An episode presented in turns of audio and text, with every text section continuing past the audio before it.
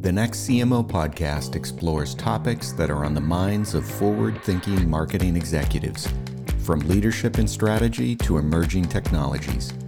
And we bring these topics to life by interviewing leading experts in their fields.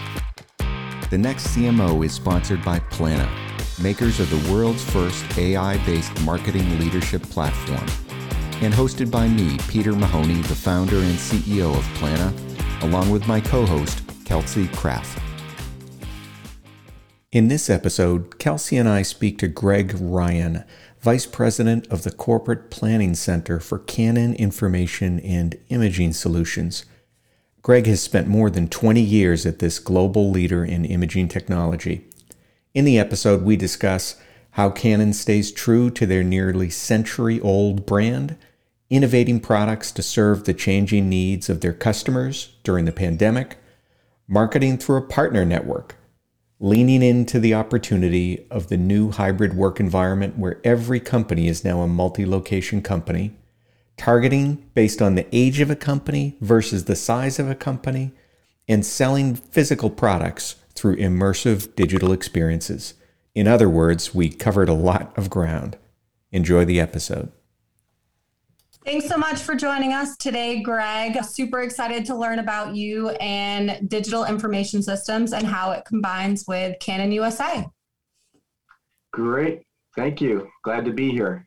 Right now, I'm a VP in the digital imaging solutions, as Kelsey said. And this is the part of Canon where we provide software development professional services primarily for the other parts of Canon. And we also at the same time build new solutions and market those directly to customers, primarily in the B2B space.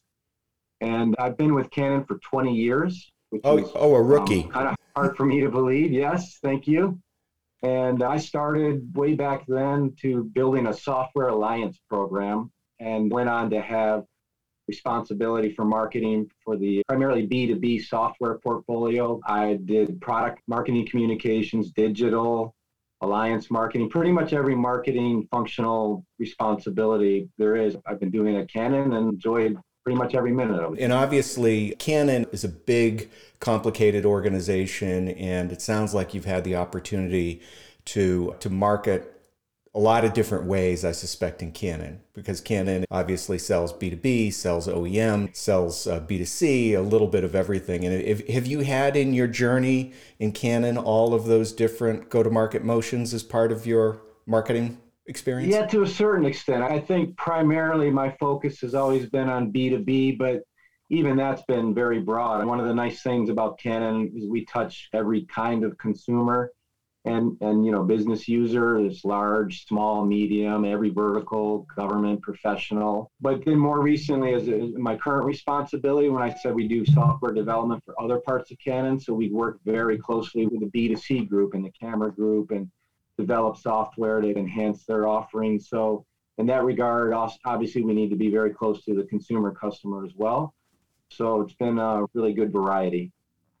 I imagine that being focused in specifically in, in, in, is it mostly embedded software that your team f- focuses on? We definitely do a lot of embedded software that actually live on our devices but we do we develop applications integrations middleware pretty much the whole software stack that our, our team is involved in. Yeah and is it is the are the products that you focus on are they sold exclusively through Canon, or do you have some software products that sell outside that don't require other Canon systems to work? Uh, yeah, pretty all of the above. So for the most part, we're working with the other Canon groups and we're enhancing our core offerings. But in that regard, we also need to oftentimes integrate in the cu- customer environment. We work a lot with a lot of big enterprise software companies as well, maybe Oracle, Salesforce are just a couple of examples. And then we do develop application software as well, and we might go to market through our typical Canon authorized dealers or direct to customers, but we also work with system integrator partners. As I mentioned, it's all of the above. Yeah, it is a little bit of everything. So, yeah.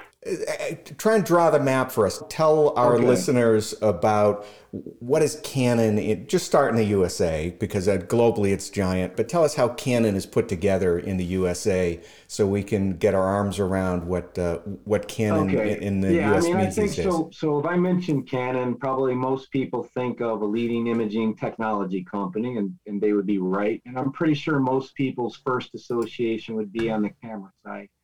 And definitely that's a big part of our business. But again, that touches everyone from basic consumers to professional. But then I'd say even a bigger portion of our business slightly is on the B2B side. And so we have a full product portfolio of office equipment like multifunctional cop- copiers, printers, scanners. We have a very big software portfolio in support of that product line. If you think of document management software or scan and capture software, print management software. Canon's also been a leader, a long-time leader in the B2B space. But I think maybe what's interesting now, though, is that we've also invested a lot recently to try to expand our imaging technology in new and different areas. One example is in the medical space. We're doing a lot with medical imaging. We made a lot of investments in that space with other companies. We're um, working with a lot of hospitals, even some are near area, and trying to expand or, or, or, bring this really core strong imaging technology in new and different kind of applications. So, how do you think, from a marketing perspective, how, how does Canon think about their brand then? That's complicated because you've got, as you said, you've got professional, professional and consumer photography markets, you've got right. healthcare, you've got uh, document management. So, how does Canon think about their brand and manage that over time? I, yeah, that's a good question. I, I think first and foremost, I'll say it that we're an imaging technology company. And uh, we definitely consider ourselves or, or think of ourselves in that way. And I think the brand reflects that. One, one thing that we're very proud of is that we always rank in the top three in patents awarded each and every year. And I think that goes back at least 15 years running, Canon's always been in that spot because we really we really are leaders in the technology part. But of course, the, the brand association then extends, as we were talking about earlier, into what's your interaction with these products? Are you a consumer using the cameras? And usually that'll have a, very specific connotation for, for certain people, or is your first interaction on the business side? And the thing that unites everything, I think, is the underlying technology, and that's where we really stand apart. And has has Canon always been a in the imaging business? I don't know the answer to that question. Yeah, I think from day one, it, it started back in the 30s, and and I might have to provide you more specifics, but yeah, I, I always been an imaging company. Yeah, so it's pretty amazing if you think about it, and and it's actually a really good lesson for for marketers who think about building an enduring brand. That there's an element of that brand promise about providing innovative in, uh, imaging technology that has lasted now for 90 something years, which, which is pretty incredible. Yeah.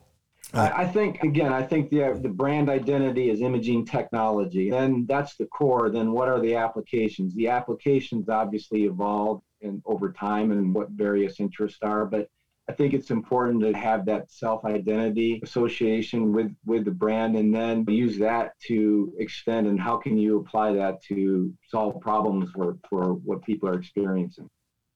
Has Canon done anything, or has your group done anything uniquely in this last year during the pandemic to try to adjust your business model or or, try to address sort of new needs that have come out of the new world order that we're all living in? Yeah, definitely. Right out of the gate, we did some really cool things. One, one example is the, the copier. Remember, right when the pandemic started, no one wanted to touch anything. Yeah. I mean, to a certain extent, that's still the case. But uh, so we immediately developed an application to control the device using your smartphone so people didn't have to go up and handle and touch all the buttons. So that was that came out very quickly. And then Another one is uh, I was talking to Kelsey early on about this, but we developed a, a webcam utility so that you could connect your high image Canon camera and to your laptop or PC and, and make that your um, webcam. And you get a lot better imaging experience. Ho- hopefully you see that now. Peter, I'm using it right here for this. I know the I know the, the, the listeners won't, won't be able to see that, but just imagine you're seeing a very nice visual picture. That's right. Picture in your oh. mind's eye an incredibly clear, color true version of Greg. That's that's what we're seeing right now. Yeah, I mean, maybe not Greg specifically, but the image itself looks really nice. But to be honest, Peter, this story is another really good one. Within three weeks, we went from the design or idea of this and putting a utility available for download as a beta. And it was just a matter of everyone getting together and, and, and working as a project team and now there's over 1.5 million people have downloaded this. It's available globally. And this just came out of us listening to customers and, and trying to figure out what the meeting behavior would be and a need for higher imaging for this kind of situation and go from there. Well, that's great. Yeah, it's super important. We're all virtual now too, and you got to have that good imaging. But I know, Greg, you mentioned earlier in the podcast you really focus on the B2B space. And so I'm yeah. curious, what channels and businesses do you guys typically work with?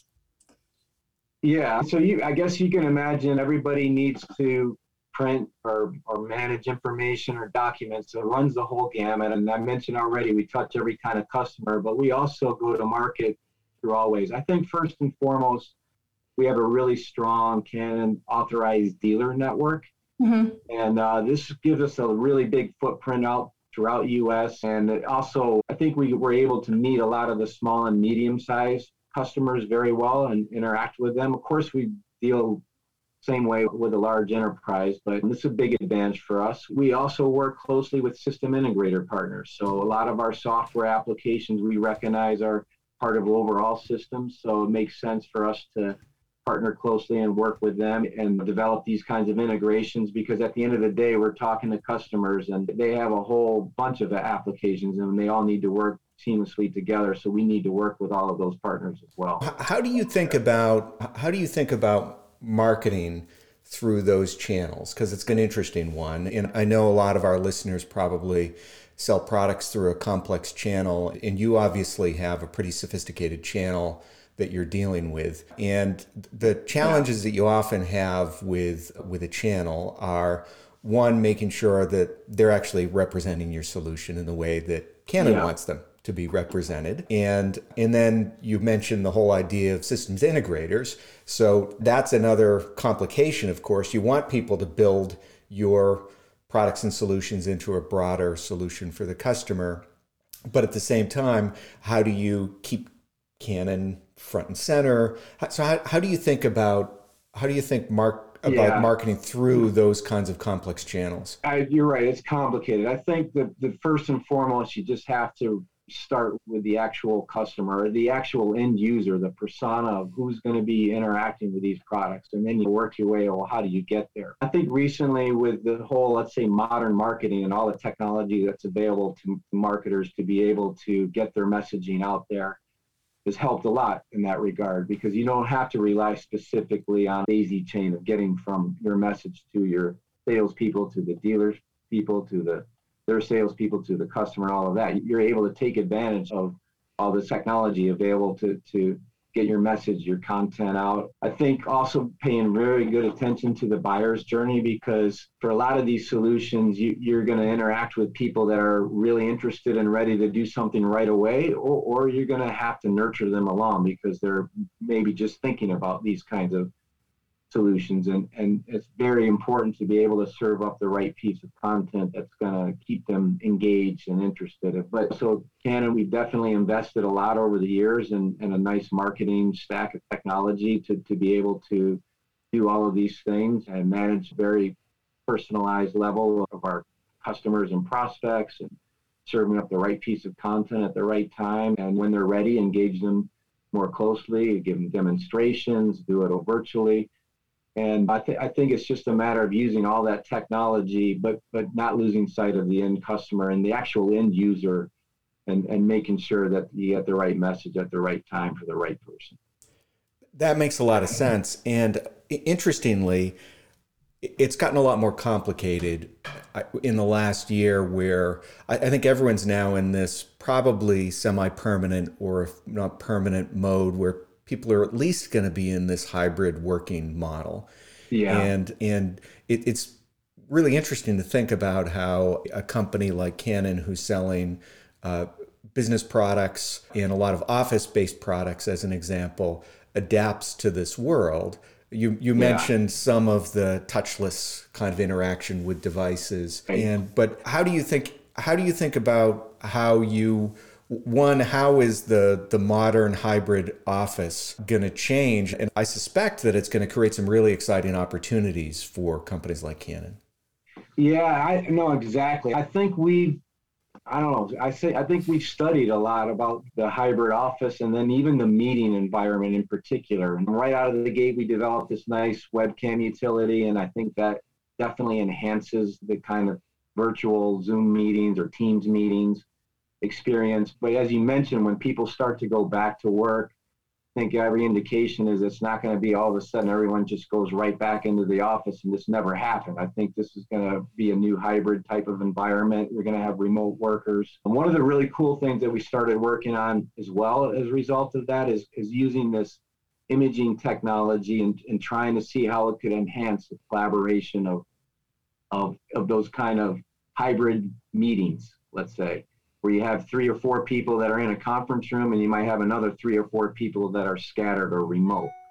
And so we're actually developing some software right now as a system to try to improve that kind of interaction. And this is really cool stuff. So we've taken our imaging technology, we're working with facial recognition technology, we're working with gesture technology, and and we are coming up with this system. We, we actually have a, a, name for it. It's called uh, AMLOS.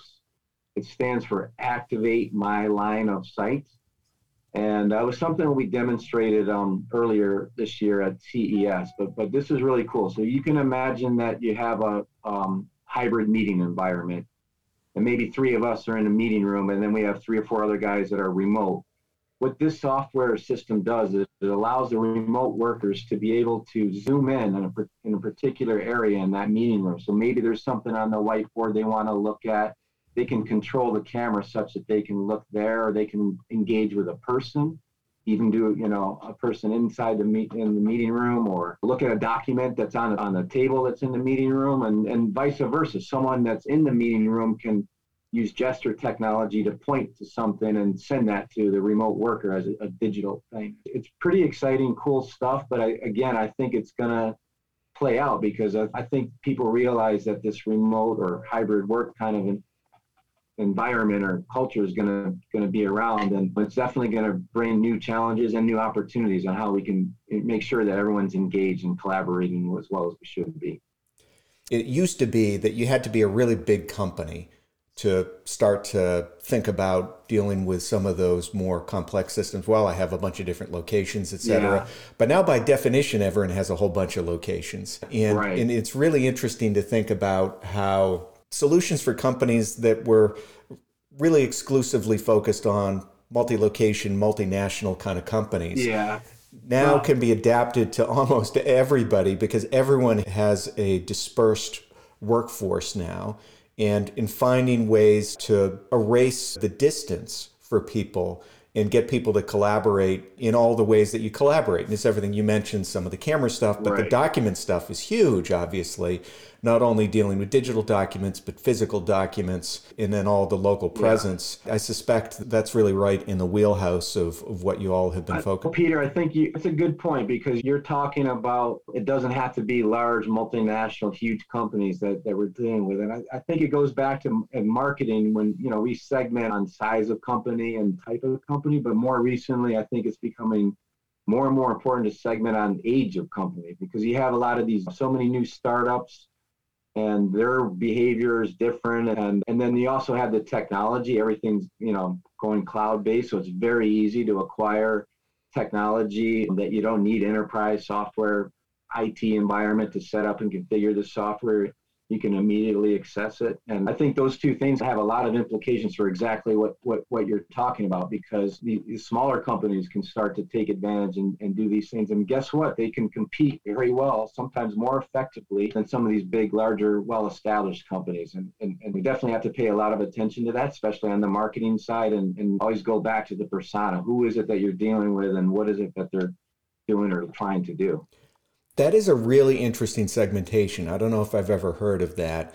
the idea of age of company because you can look at companies and obviously their behavior patterns tend to be a little bit different and i suspect right. that marketing and selling to them is going to be different based on how long they've been around and when they picked up the core behaviors exactly. as a company yeah. yeah, I think so. The I think there's two big implications. It's the people in this young company and, and what their behavior and how they interact with it. Certainly, there's implications for Canon because younger workforce tends to not print as much, obviously, and but still they're consuming information. And I think you know, we need to recognize that, and we do, and that's why we use our software portfolio to to address. But the other interesting implication is that these new companies don't have all these legacy infrastructure or IT systems. So one of the solutions that we go to market with is an AP automation solution. And, and one of our big strengths is we're able to integrate into whatever the company's ERP system is. And usually it's Oracle or PeopleSoft or whatever it is.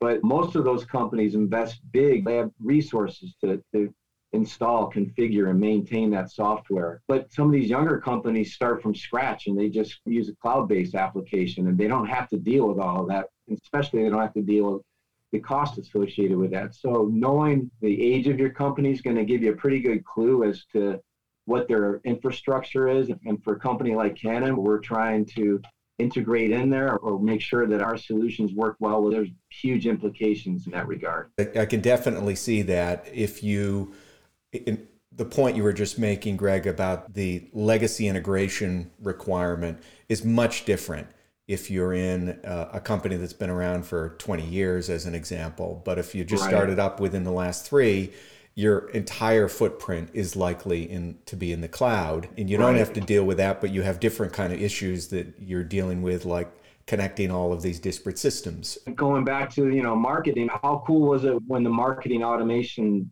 applications cloud based started coming along and, and we could we could acquire these without having to go to our IT group and hey can we get this? Can you assign resources to make it work well and, and that just changed everything. Now the, the the budgets inside companies are, are shifting more towards the business group away from IT and and so it's game changing. You, you can move quickly you can have a say into these things you, you can make all those decisions and I think that's really resulted in a lot of good. Eh, that's why we're able to interact you know more personally with a lot of our end customers yeah, and of course, that's the sole reason we exist, right? Is uh, Plannuh is a company as, as yeah. since we provide cloud software to marketing people and marketing people can now make a decision independently typically or often either either very independently in some cases or sometimes in collaboration with their finance teams right. about how they manage their plans and budgets and things like that and that would have been unheard of 10 years ago even where it, it used to be the kind of thing where it required a, a, big, heavy lift of technology, a big IT project, and and I think you're seeing a, a huge growth in companies that are focused on, on, these kinds of things, which is really interesting. So tell us a little bit about where you think in 2021. I'm asking you to be Nostradamus here a little bit. What do you project with, with all the now? I think semi semi permanent change related to uh, the the remote work. What does that mean for people who are thinking about marketing or go to market? Uh, now, how do people have to think differently going forward? My first thought is I'm glad I didn't get this question, you know, a year ago because no matter what anyone said, it wouldn't have mattered. That's true. But yeah, going forward, I, I think right before the pandemic, everybody was talking digital transformation, transformation. It was like a mega IT trend that meant kind of everything. Maybe, maybe too much. It was kind of hard to understand, but, but I do think it was real. It's a lot of technology and it's redefining business process, and there are a lot of implications out of that. So I think that will continue. But I think as a result of the pandemic and the way people have been forced to work now, we, it's it's going to be a lot more emphasis on engagement. So how do how do companies engage with their employees, or how do we engage with our partners, as well as how do we engage, of course, with our customers and our end users?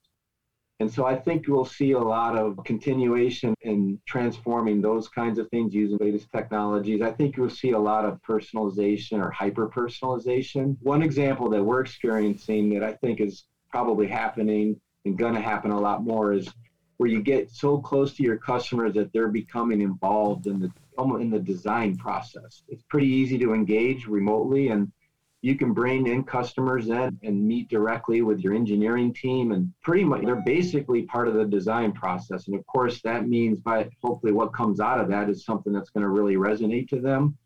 So i think canon we're trying to embrace that and use technology to, just bring people even that much closer into the process. And hopefully coming out of that there'll be a lot more meaningful and useful products yeah, I, I think that's exactly right. And getting those closer connections makes a huge difference. And the point you made a minute ago was really interesting too, Greg, that the people have been talking about this idea of digital transformation like it was this ethereal, hard to understand, hard to define thing. And it got really real in, in the last year. And I think the idea of all of a sudden making uh, it, it, it's really simple when you think about, oh, by the way, people now work in lots of different locations and we got to figure that out so what does that imply? And and if you can look at literally any business has had now a, a, need to adapt the way that they're working and and I think it creates there's a lot of change there's a lot of turbulence but it's also creating a lot of opportunity in the market to create unique and better experiences.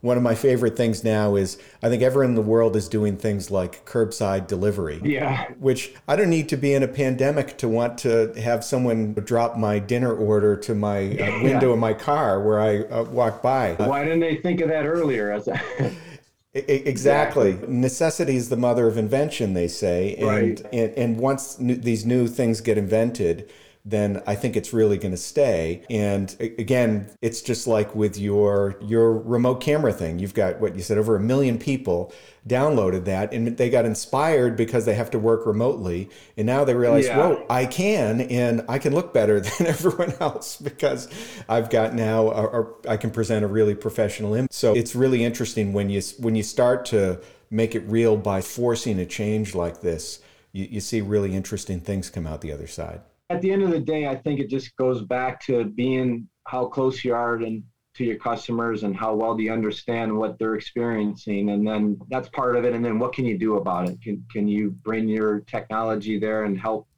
address those things and keep your eye on what's what at the end of the day what, what's important to them and and make that available to everyone? And if, it, if, if a pandemic opens up some new ideas for that then okay i guess we'll take it so, Greg, you work for a very well-known brand, and I know our listeners would, you know, love to hear what are some of the habits that you've adopted over the past year that you want to stick with, either personally or professionally. Okay, so the ones that I want to stick with are the good ones. So that takes me off the hook, so I don't have to share any bad ones because I've definitely picked up a lot of those like a lot of people. I guess one one thing in particular, and again, this happened suddenly overnight. And then I'm used to going into the office pretty much every day, and then now I'm out there in my kitchen at first working and I wanted to stay connected. So I just started reaching out to, to various people and they were obvious, like everything okay and everyone healthy and how, what's it like working at home? What's your setup like was a big thing. And I realized that just those kinds of conversations was nice to, to just have that kind of personal level of engagement. So I started doing that continuously, just randomly pick a colleague or someone on my team and say, Hey, what's going on today?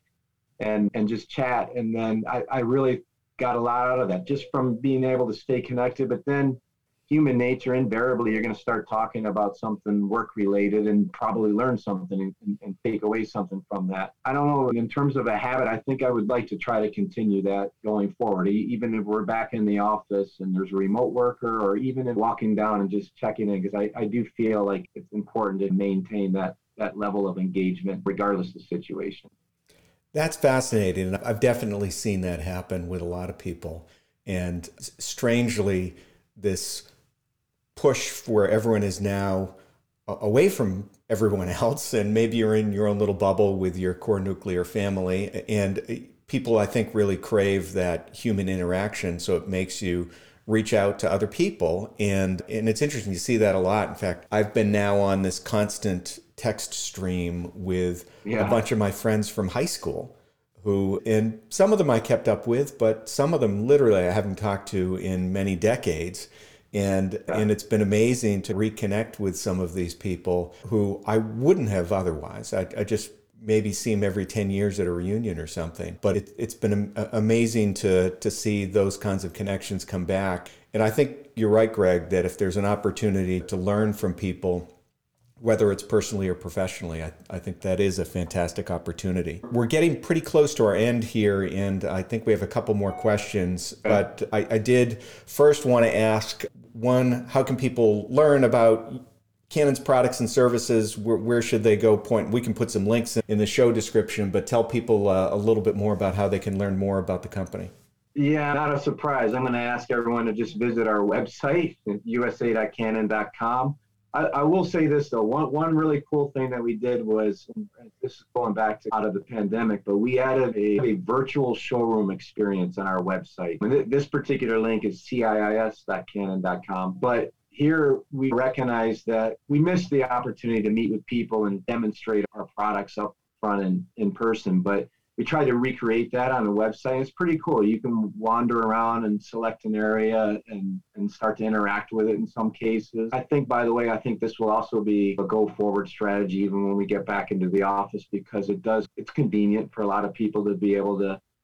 To, do that. And I think maybe we'll also want to bring in people so you could even have a one on one conversation with, with, someone just like you were doing a, a, a demonstration in an actual showroom. That's really exciting, and I wish I asked you more about that earlier. So I'm going to ask you a little bit more about it now, uh, okay. uh, because I, I think I hear a lot from marketers who deal with physical products, as an example. And obviously, right. Canon has a pretty big range of physical products as well as software That's correct, yeah. products. And how do you deal in a remote and virtual way with the ability to demonstrate physical products. And so you've created this yeah. experience, it sounds like, on, on canon.com.